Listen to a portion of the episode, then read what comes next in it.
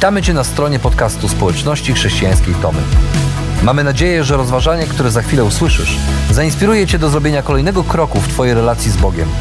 Bo w naszej społeczności zapraszamy wszystkich do relacji z Chrystusem, który zmienia wszystko. Dziękujemy za Twoje zainteresowanie i zapraszamy Cię do polubienia naszego profilu na Facebooku, Instagramie i YouTubie oraz ściągnięcia darmowej aplikacji na smartfona. Dobrego słuchania.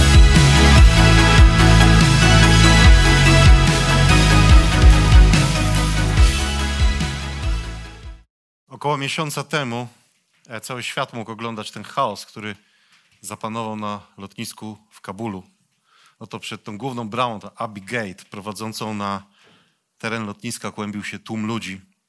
Wszyscy próbowali za wszelką cenę wydostać się z miasta opanowanego przez talibów i oglądaliśmy te sceny ewakuacji ludzi, którzy dostali się gdzieś na płytę lotniska, biegli za tymi samolotami, albo te zdjęcia z amerykańskiego wojskowego samolotu, w którym Ponoć 800 osób zostało przetransportowane gdzieś tam do, do Uzbekistanu, pomimo tego, że to jest wielokrotnie więcej niż samolot mógł w rzeczywistości zabrać. Widzieliśmy też zdjęcia, na których widać było, jak amerykańscy żołnierze na murze otaczającym lotnisko odbierają e, malutkie dzieci, które przekazywane były im przez zdesperowanych, zrozpaczonych rodziców.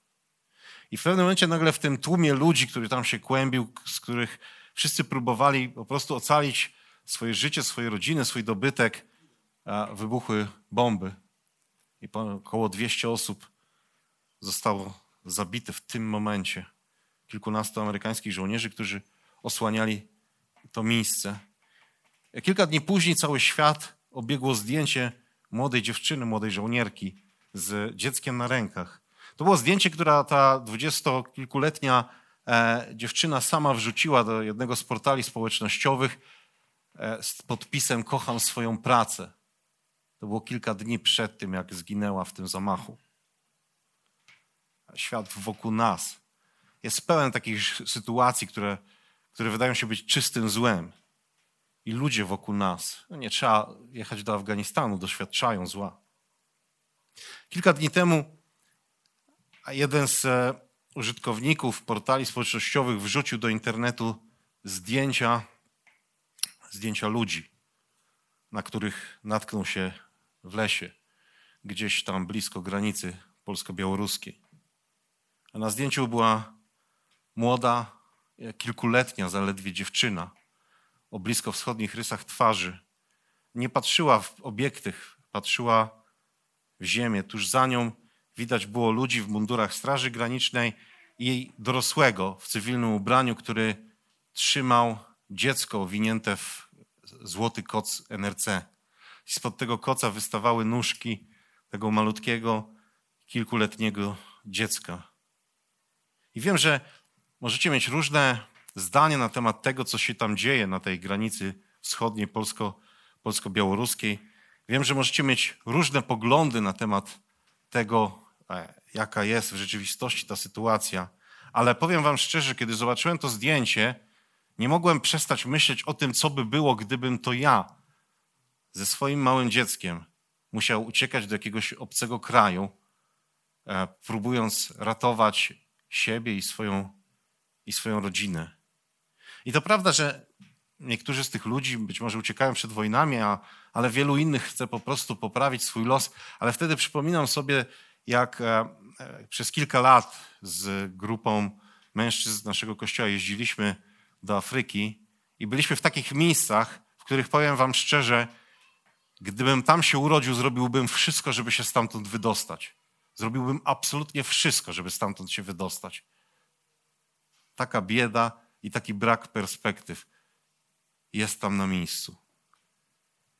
I jakkolwiek e, ci ludzie próbowali zmienić swój los, próbowali przedostać się do jakiegoś lepszego świata, w rzeczywistości trafili gdzieś tam pomiędzy młot a kowadło, tak? Pomiędzy, pomiędzy ten reżim białoruski, który próbuje w ten sposób załatwić sobie jakieś swoje interesy i próbuje jakby zagrać na nosie zrobić na złość swoim zachodnim sąsiadom i pomiędzy e, rząd polski, który no, nie chce ich wpuścić, bo boi się tego, że jak zacznie ich wpuszczać, to będzie ich przyjeżdżać coraz więcej i wtedy rzeczywiście zrobi się, zrobi się z tego wszystkiego a, duży problem.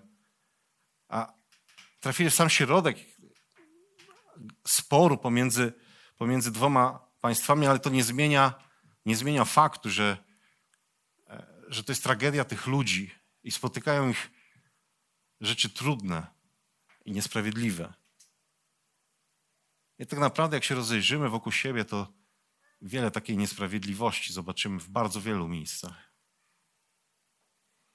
Nie dalej jak wczoraj wieczorem e, w Warszawie na Pałacu e, Kultury i Nauki puszczano e, taką animację pokazującą zarys twarzy Andrzeja Poczobuta, a członka polskiej mniejszości na Białorusi, a też dziennikarza, który tam pracuje, który trafił do więzienia dokładnie pół roku temu. Jest jednym z 27 dziennikarzy przetrzymywanych w białoruskich więzieniach, jeden z kilkuset ludzi, którzy są nadal przetrzymywani po tych protestach, które miały miejsce tam e, od sierpnia 2020 roku, po tych wyborach, które powszechnie zostały uznane za sfałszowane.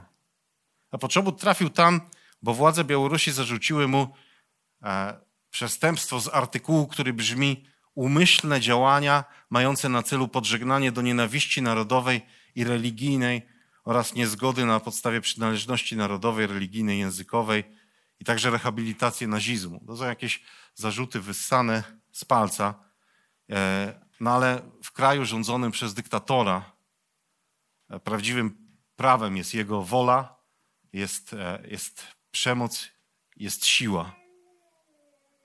No, nie trzeba patrzeć na Białoruś, żeby zobaczyć, jak wielu ludzi wokół nas także doświadcza przemocy.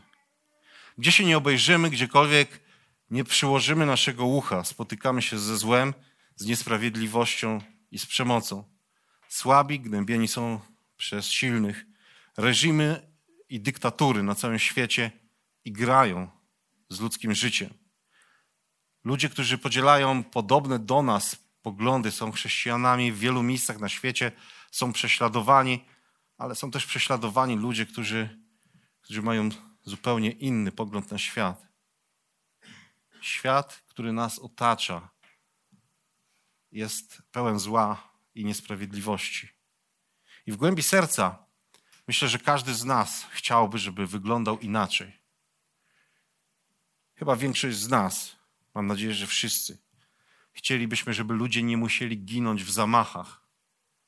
Chcielibyśmy, żeby nie musieli uciekać ze swoich krajów, żeby każdy w swoim kraju, jeśli chce tam żyć, żeby miał perspektywy życia.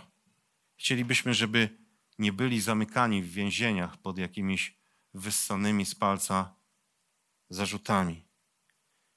I chcielibyśmy, żeby ktoś w końcu zrobił porządek z tym, co się dzieje na świecie. Na kartach Biblii,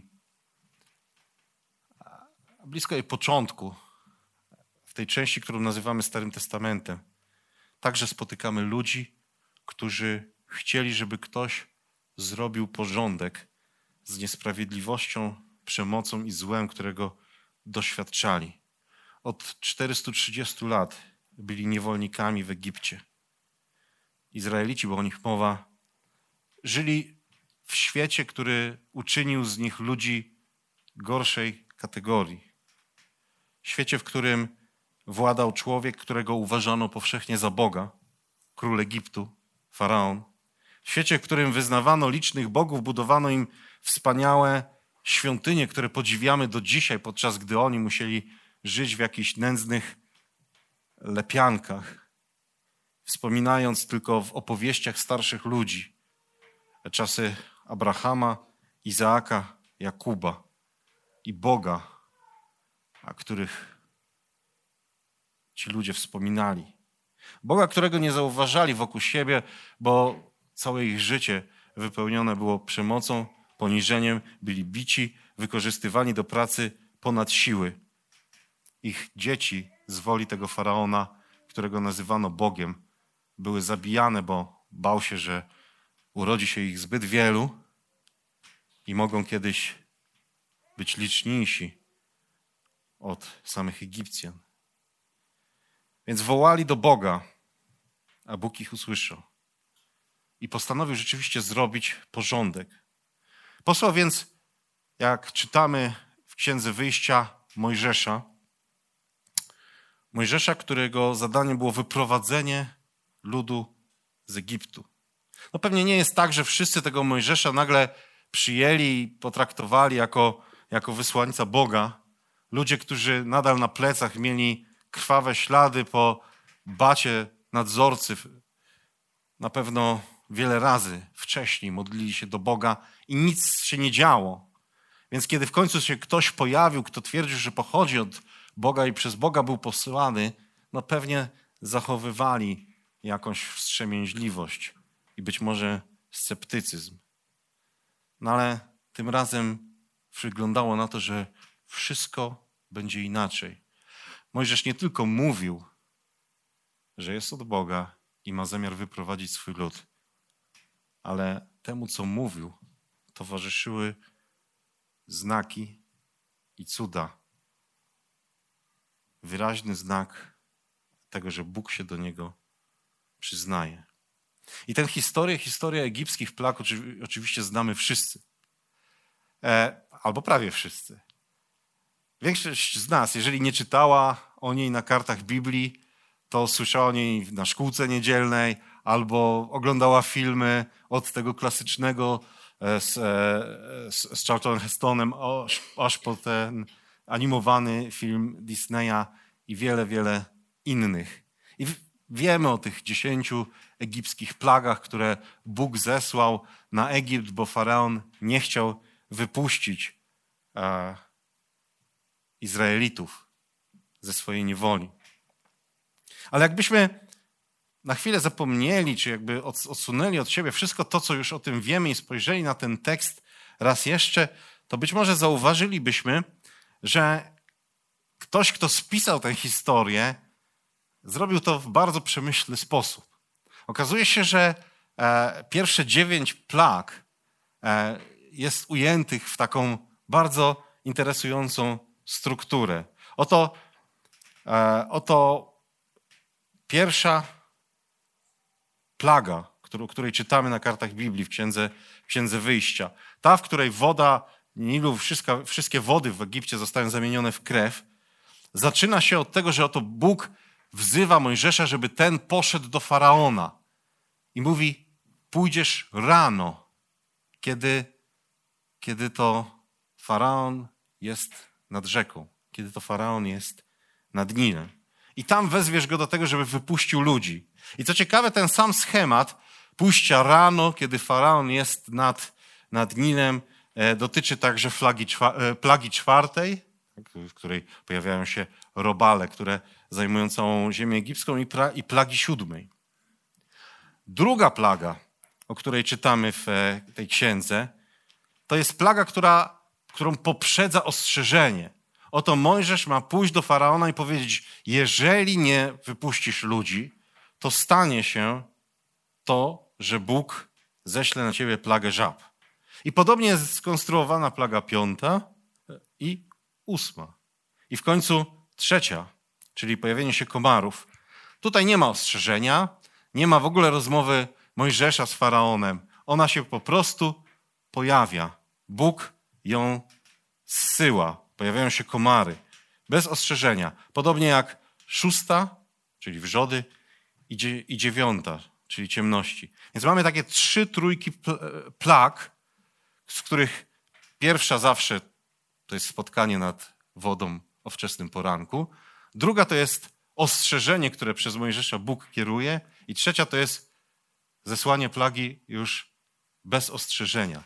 I ta historia jakby powtarza się trzykrotnie. Co ciekawe, w pierwszej grupie plag wszystkie dzieją się dlatego, że Bóg posługuje się Aaronem, bratem Mojżesza. Aaron ma laskę i tą laską wymachując powoduje, że te kolejne plagi dzieją się. Oto Aaron uderza w wodę, zamienia się w krew. Aaron unosi laskę nad, nad kanałami, nad jeziorami, nad rzekami e, i, mm, i tam pojawiają się żaby. Aaron uderza laską w ziemię i tam pojawiają się komary. W drugiej grupie rzeczy się dzieją, bo po prostu Bóg tak mówi. W trzeciej zaś grupie znowu mamy do czynienia z laską, ale tym razem laską Mojżesza. Plagi dzieją się, ponieważ to Mojżesz wznosi laskę do nieba. Czyli jakby trzy wyraźne takie grupy w tym tekście się pojawiają. Więc przyjrzyjmy się pierwszej grupie tych plag. Oto Bóg zwraca się do Mojżesza słowami, które czytamy w Księdze Wyjścia w siódmym rozdziale od czternastego wersetu. Pan powiedział do Mojżesza: Faraon jest uparty i nie zgadza się na wyjście ludu. Idź do faraona rankiem, gdy udaje się nad wodę, i poczekaj na niego nad brzegiem Nilu. W ręku trzymaj laskę, przemieni, która przemieniła się w węża. To wcześniej miało miejsce. Powiedz mu: Pan, Bóg Hebrajczyków, posłał mnie do ciebie z poleceniem: wypuść mój lud, aby mi służył na pustyni. Czyżbyś wciąż jeszcze nie chciał mnie słuchać? To mówi Pan: Oto znak, który przekona cię, że ja jestem Panem. Uderzę wody Nilu laską, którą trzymam w ręce, a one stają się, staną się krwią. Ryby w Nilu pozdychają. Nil zacznie cuchnąć i Egipcjanie nie będą mogli pić z niego wody. Ta pierwsza plaga nie jest wybrana przypadkowo. To jest uderzenie jakby w samo sedno istnienia egipskiej cywilizacji, bo Egipt to Nil. Bez Nilu nie byłoby Egiptu. I gdybyście popatrzyli na Egipt z kosmosu, to zobaczylibyście, że jest jedną wielką pustynią. I to, co jest zielone, to jest tylko wzdłuż płynącej przez niego jednej z największych rzek, jaką ludzkość zna. Egipt, e, Nil wylewał. Wylewy Nilu powodowały, że ziemia była użyźniana. Na tej żyznej ziemi kilka razy w roku można było zbierać zboże. Egipt był dla całego regionu spichlerzem. Pamiętacie te wszystkie historie? Jak nie było, jak był głód w różnych częściach Bliskiego Wschodu, w Biblii są te historie opisane. Nawet ta historia, dzięki której oni dotarli do Egiptu, dostali się do Egiptu Izraelici, to jest sytuacja, w której nie ma, nie ma zboża, nie ma pożywienia w całym regionie, ale w Egipcie zawsze jest. Były spichlerze, w nich przechowywano, ponieważ Egipt zależał od Nilu. I nagle Bóg uderza jakby w, samo, w, samo, w sam rdzeń, w sam kręgosłup tego kraju, zamieniając wodę w krew. No chyba nic straszniejszego na sam początek nie można było zrobić. Na pewno wstrząsnęło to faraonem, a okazało się, że nie chciał nadal wypuścić tych ludzi, pomimo tego, że Bóg tego od niego wymagał. Więc za dotknięciem laski Aarona pojawiają się kolejne plagi, żaby, komary, no uciążliwe, no ale to nie jest chyba aż taki wielki kataklizm, w związku z czym e, faraon nadal pozostaje nieugięty. Ciekawe jest, że w międzyczasie pojawiają się czarownicy, których faraon utrzymuje na swoim tronie, i oni pokazują królowi Egiptu, że oni też są w stanie dokonać takich cudów. Pokazują, że są w stanie zamienić wodę w krew. To jakiś, jakaś e, sztuczka jest, e, jest to tak opisane. Potrafią też ściągnąć żaby, tak jak Aaron za pomocą swojej laski, ale w pewnym momencie, jak się już pojawiają komary, to czytamy o tym, że my już nie wiemy, jak to zrobić. I mówią, to jest, to jest palec Boży. Już, już jesteśmy z naszymi możliwościami, z naszymi e, umiejętnościami e, i z naszymi bóstwami jesteśmy już za krótcy. Nie jesteśmy w stanie dorównać Bogu.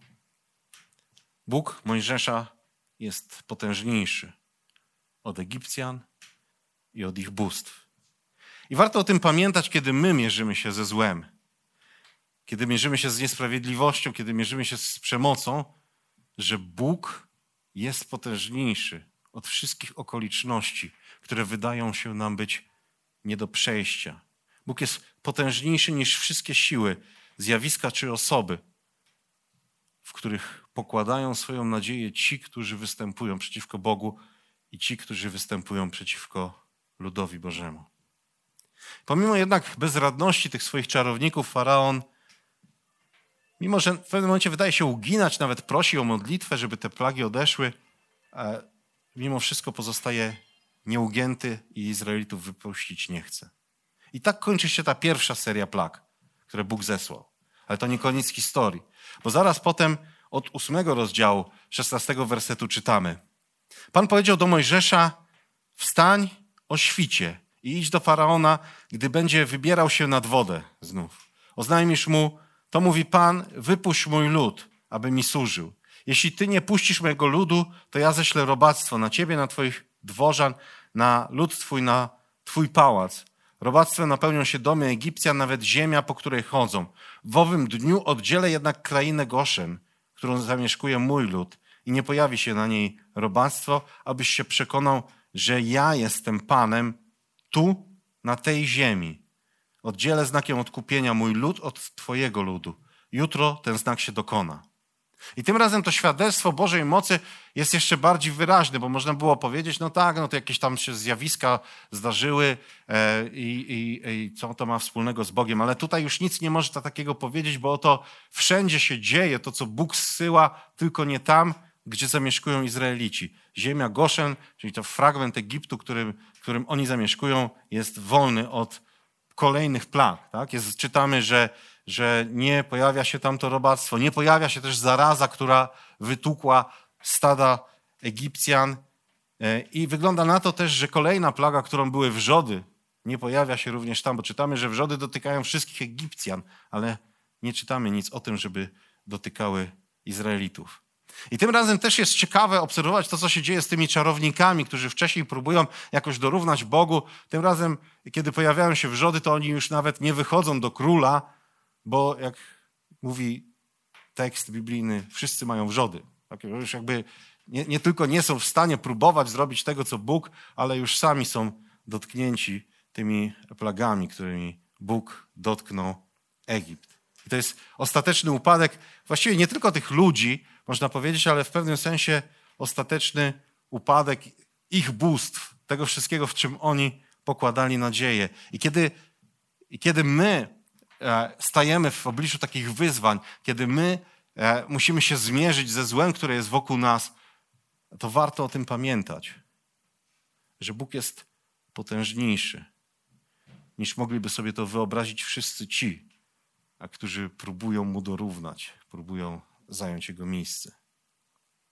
I choć w pewnym momencie pojawia się taki, taki moment, w którym faraon godzi się na to, żeby naród izraelski wyszedł z Egiptu i złożył ofiary Bogu, to zaraz wycofuje swoje słowo, kiedy tylko ustają dolegliwości związane z plagami. Zmienia swoje zdanie. To trochę przypomina taką sytuację, być może znacie ją, wiecie jak to jest, jak ząb boli, trzeba pójść do dentysty, no ale tak odkładamy, no ale jak już bardzo boli, no, no ale w pewnym momencie przestaje. A, no tak przestaje, to, to możemy poczekać, to możemy sobie darować chodzenie do dentysty, tak? bo minęły, minęły dolegliwości. I przypominamy sobie o tym, kiedy, kiedy znowu zaczyna się, zaczyna się problem. To jest trochę tak postępuje faraon. Dopóki są plagi, to on jest nawet gotów wypuścić tych ludzi, kiedy jednak Bóg e, wstrzymuje plagi. Aha, no to nie, to jednak, to jednak niech zostaną. Więc Bóg posyła Mojżesza do niego po raz kolejny. I czytamy w Księdze Wyjścia od 9 rozdział od 13 wersetu. Pan rzekł do Mojżesza, wstań o świcie, idź do Faraona, oznajmij mu, to mówi Pan, Bóg Hebrajczyków. Wypuść mój lud, aby mi służył. Tym razem bowiem zamierzam spuścić wszystkie moje plagi na ciebie samego, na twoich dworzan, na twój lud, abyś się przekonał, że nie ma mi równego na całej ziemi.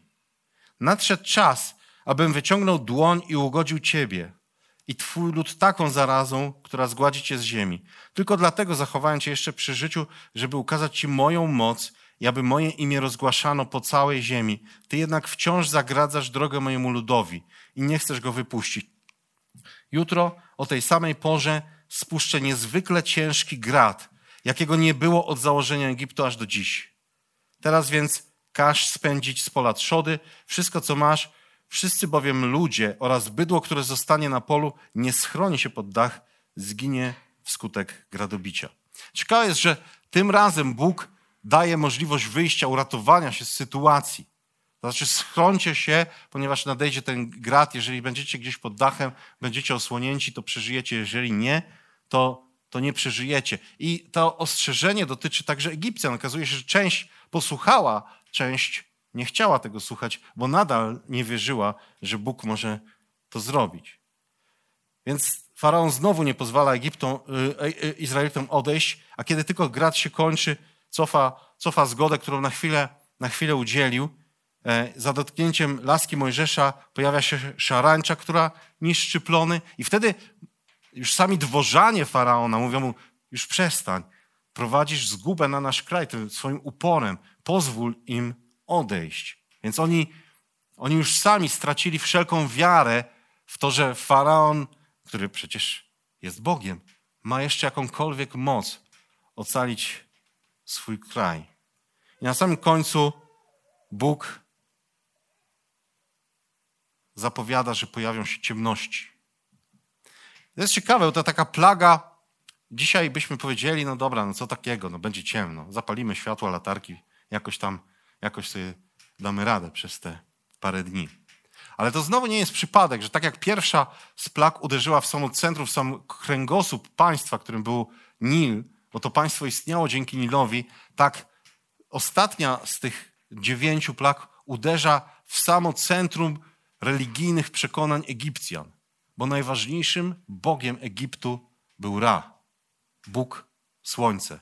I nagle ten największy Bóg, któremu stawiano największe świątynie, który najbardziej związany, z którymi najbardziej związani byli faraonowie, specjalne, były e, specjalne nabożeństwa ku czci tego bóstwa, specjalne obrzędy odprawiano, nagle okazuje się, że on nie ma żadnej siły w porównaniu z Bogiem Izraela, który jest w stanie wyłączyć światło na kilka dni. Bóg okazuje się potężniejszy niż największe bóstwo Egiptu i warto o tym pamiętać. Kiedy wydaje nam się, że e, cierpimy, że doświadczamy zła z powodu sił, które nas przerastają, do których my nie mamy możliwości nawet wystartować, okazuje się, Bóg jest potężniejszy od wszelkich innych sił i nie ma nikogo, kto mógłby mu dorównać. Faraon widział to, ale nadal był nieprzejednany. I wtedy Bóg zapowiedział pojawienie się ostatniej, dziesiątej plagi. Takiej najbardziej wstrząsającej, najstraszniejszej. No bo o ile słuchamy o tych robakach, o tych żabach i o tym wszystkim, no to powiedzmy sobie, że e, dla wielu z nas to może nie byłoby miłe kłaść się do łóżka, w którym wiją się jakieś, jakieś robale. E, o tyle no, no nie jest to nic aż tak bardzo przerażającego. Natomiast ta ostatnia plaga rzeczywiście staje się czymś, co, co, co jest horrorem. Oto mają zginąć wszyscy pierworodni w Egipcie. Od pierworodnego syna faraona, jak zapowiada Bóg, aż po pierworodne niewolników. Kiedy Bóg zsyłał te kolejne plagi na Egipt, pokazywał, że On jest prawdziwym Bogiem. Pokazywał, że nic nie warci są ci wszyscy czarownicy, że nic nie warty jest faraon, którego tytułują bóstwem, że nie są warci wielcy bogowie Egiptu, łącznie z największym bogiem słońca Ra. Pokazywał, że to on ma absolutną kontrolę nad światem. I w pewnym sensie możemy powiedzieć, że odwracał porządek swojego stworzenia. To stworzenie na pierwszych e, kartach e, e, Biblii zaczyna się od, od stworzenia światła i ciemności. Tu się okazuje, że że nie, nie ma światła. Bóg gasi światło, powoduje ciemność. To stworzenie kończy się stworzeniem człowieka, a tu się okazuje, że ludzie będą umierać. Nawet zwierzęta mają umierać. Stworzenie świata było porządkowaniem chaosu. Tymczasem plagi, które Bóg zsyła na Egipt, stają się coraz większym pogrążaniem kraju w coraz większym chaosie. Tylko, że ta wizja Boga, który zabija dzieci Egipcjan, no budzi w nas sprzeciw. To jest taka wizja, która nie jest dla nas wygodna. Naprawdę nie dało się tego zrobić jakoś inaczej. I jak to w ogóle pogodzić z Bogiem Nowego Testamentu, który tak wiele mówi o łasce, o, o przebaczeniu. I powiem wam, że nie mam dobrego wytłumaczenia na ten dylemat, co z tym zrobić, w jaki sposób mam to rozumieć, ale wiem jedno, że każdy z nas w głębi serca pragnie sprawiedliwości. Kilka tygodni temu w mediach dosyć szeroko opisywano taki wypadek, do którego doszło gdzieś w Polsce. Oto dwudziestokilkuletni mężczyzna jechał bardzo szybko samochodem, nowym Audi A8. Wyprzedzał wszystkie samochody, które były po drodze. E, świadkowie tych wydarzeń mówili, że, że e, no jechał jak szalony. E, na, na wąskiej drodze po prostu wyprzedzał wszystkich po kolei. Aż w pewnym momencie, jadąc na tej granicy ryzyka, granicę tę przekroczył. Zderzył się z nadjeżdżającym z naprzeciwka samochodem, w którym podróżowała rodzina. Ojciec, matka i kilkuletni chłopiec. Później zdjęcia, które pokazywały media, to były zdjęcia strażaków, którzy trzymają tego małego chłopca. On jako jedyny przeżył. Jego rodzice zginęli na miejscu. A w domu pod opieką dziadków czekało jeszcze dwójka dzieci.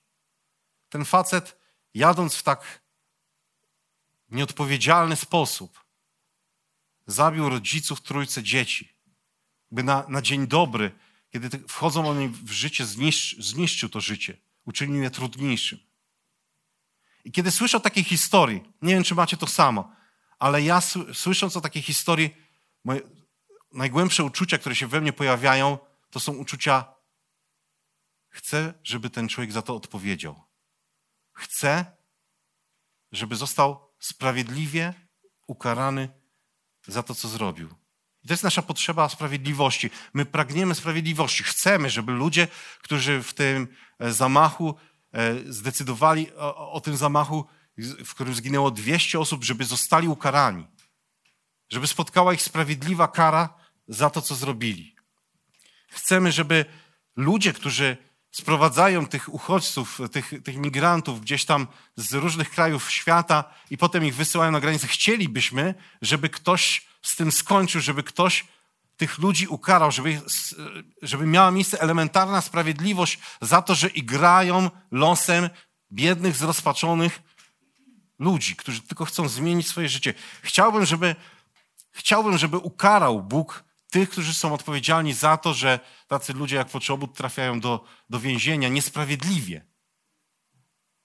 Chciałbym, żeby ktoś zrobił porządek z tym wszystkim, żeby zapanowała taka elementarna sprawiedliwość gdzieś w głębi serca. Chciałbym, żeby tak było. I czasami być może, że tak jest, że tak, żeby zrobić taki porządek, to, to, to tak się musi właśnie odbyć. Bóg w tej historii robi porządek. Ta historia zaczyna się od faraona, który zabija dzieci Izraelitów, kończy się na tym, że giną dzieci Egipcjan. Jest to coś, z czym trudno nam się pogodzić, ale być może na tym czasami polega ta sprawiedliwość.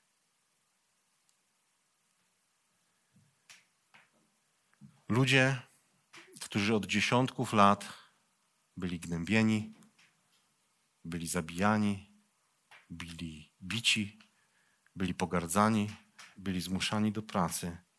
W wyniku tej historii stają się wolni. Bóg zrobił porządek. Są ludzie, którzy myślą, że czynią zło i nigdy nie spotka ich sprawiedliwość. Jest mnóstwo takich ludzi robią z pełną świadomością tego, co robią źle i wierzą w to, że nikt nigdy nie wyciągnie w stosunku do nich konsekwencji, tak jak faraon. Jak tylko te plagi mijały, to mówił nie, nie wypuszczę ich. I okazało się, że konsekwencje go dopadło, bo z Bogiem tak jest. Ci wszyscy ludzie, którzy dzisiaj myślą, że popełniają zło i nikt im nic nie zrobi, Jestem głęboko przekonany, prędzej czy później, na tym świecie czy na innym, spotka ich sprawiedliwość. I ta historia właśnie nam to pokazuje. Ale jest ona przede wszystkim historią wybawienia. Więc oto Bóg mówi do Mojżesza Księdze Wyjścia, 12 rozdziale, od trzeciego wersetu. Ogłoście całej społeczności Izraela. Dziesiątego dnia tego miesiąca niech każdy z was weźmie baranka dla swojej rodziny, po jednym baranku dla domu. Jego krwią naznaczycie futrynę drzwi każdego domu, gdzie będą go jeść. Upieczone mięso zjedzą tej nocy, spożyją je z przaśnym chlebem i gorzkimi ziołami.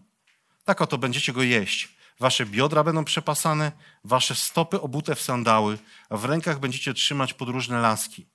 Będziecie go jeść pospiesznie. Taka będzie pascha Pana. Tej nocy przejdę przez ziemię Egiptu i zabiję wszystkie pierworodne w ziemi Egiptu. Od człowieka aż do bydła. Nad wszystkimi bogami Egiptu odbędzie się sąd. Ja, Pan. Waszym znakiem będzie krew na domach, w których się schronicie. Skoro zobaczę krew, ominę was i nie porazi was nieszczęście, gdy będę pustoszył ziemię Egiptu. Macie upamiętnić ten dzień. Będziecie go obchodzić jako święto Pana przez wszystkie pokolenia. Świętowanie go będzie wiecznym przykazaniem. W tych dniach przerwiecie wszystkie wasze zajęcia. Będziecie mogli przyrządzać tylko to, co każdy potrzebuje do jedzenia. Będziecie przestrzegać zasad dotyczących prześników, gdyż w tym dniu wyprowadziłem was w szyku bojowym z ziemi Egiptu. Będziecie obchodzić ten dzień przez wszystkie pokolenia. To jest wieczne przykazanie. I to jest ta historia. To jest historia o Bogu, który robi porządek, który karze winnych, ale przede wszystkim wybawia tych, którzy byli przez dziesięciolecia gnębieni. I o pamięci.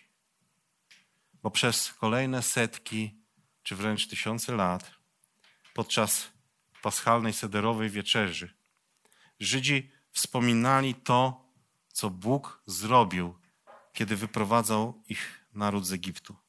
Każdego roku najmłodszy chłopiec w żydowskiej rodzinie podczas paschalnej wieczerzy pytał, dlaczego ta noc jest inna niż wszystkie inne noce.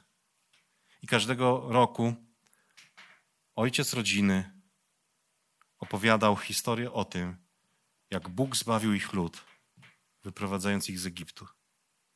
Każdego roku jedli i do dzisiaj jedzą przaśny chleb, macę, przygotowany bez zakwasu. Jedzą warzywa, które są moczone w słonej wodzie, która ma przypominać łzy, które wylewali, kiedy byli niewolnikami w Egipcie. I jedzą gorzkie zioła, które mają przypominać gorycz niewoli, i o których Bóg mówił do Mojżesza. Piją też wino, czerwone wino, które przypomina krew tego baranka, którą pomazano ościeża ich domów. I my dzisiaj, wspominając tę historię, która e, żyje w pamięci narodu żydowskiego i żyje na kartach Biblii, powinniśmy też pamiętać o tym zbawieniu, które Bóg uczynił dla nas w osobie Jezusa Chrystusa. Tego baranka, który został zabity za nasze grzechy, tej krwi, która została przelana z powodu e, win każdego z nas. Okazało się, że tym razem Bóg nie ukarał Egiptu, Bóg ukarał swojego własnego syna, po to, żebyśmy my nie musieli być ukarani. I choć mogą nas przerażać i przytłaczać różne doświadczenia, które, których, do, które przechodzimy w naszym życiu.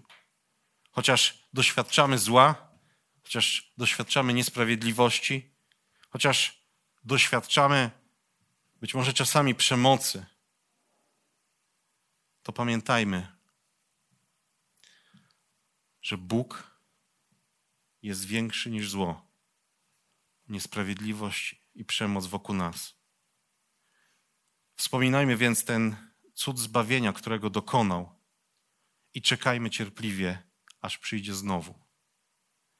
I wtedy ostatecznie rozprawi się ze złem i wyzwoli tych wszystkich, którzy mu ufają. Bóg kiedyś przyjdzie i jeszcze raz zrobi ostateczny porządek.